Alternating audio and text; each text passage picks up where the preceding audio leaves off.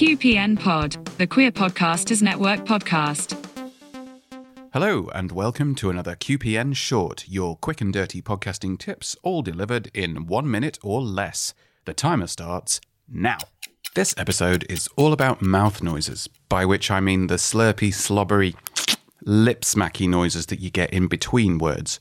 Although technically words are also mouth noises, but we can't get away from those because it wouldn't be a podcast, it'd be a book. Anyway, make sure you're editing out as many of the lip smacky, slobbery noises as you can, because for a lot of your listeners, it's revolting. Some people won't mind it, others will absolutely hate it. Personally, I'm in the hate camp. If I hear too many mouth noises when I'm listening to a podcast, even if it's someone I really enjoy listening to, I will skip to the next one. And you don't want that.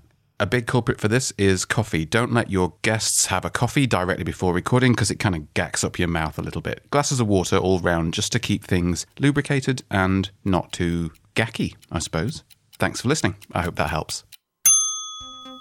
You have been listening to the Queer Podcasters Network podcast. To find out more, visit queerpod.net.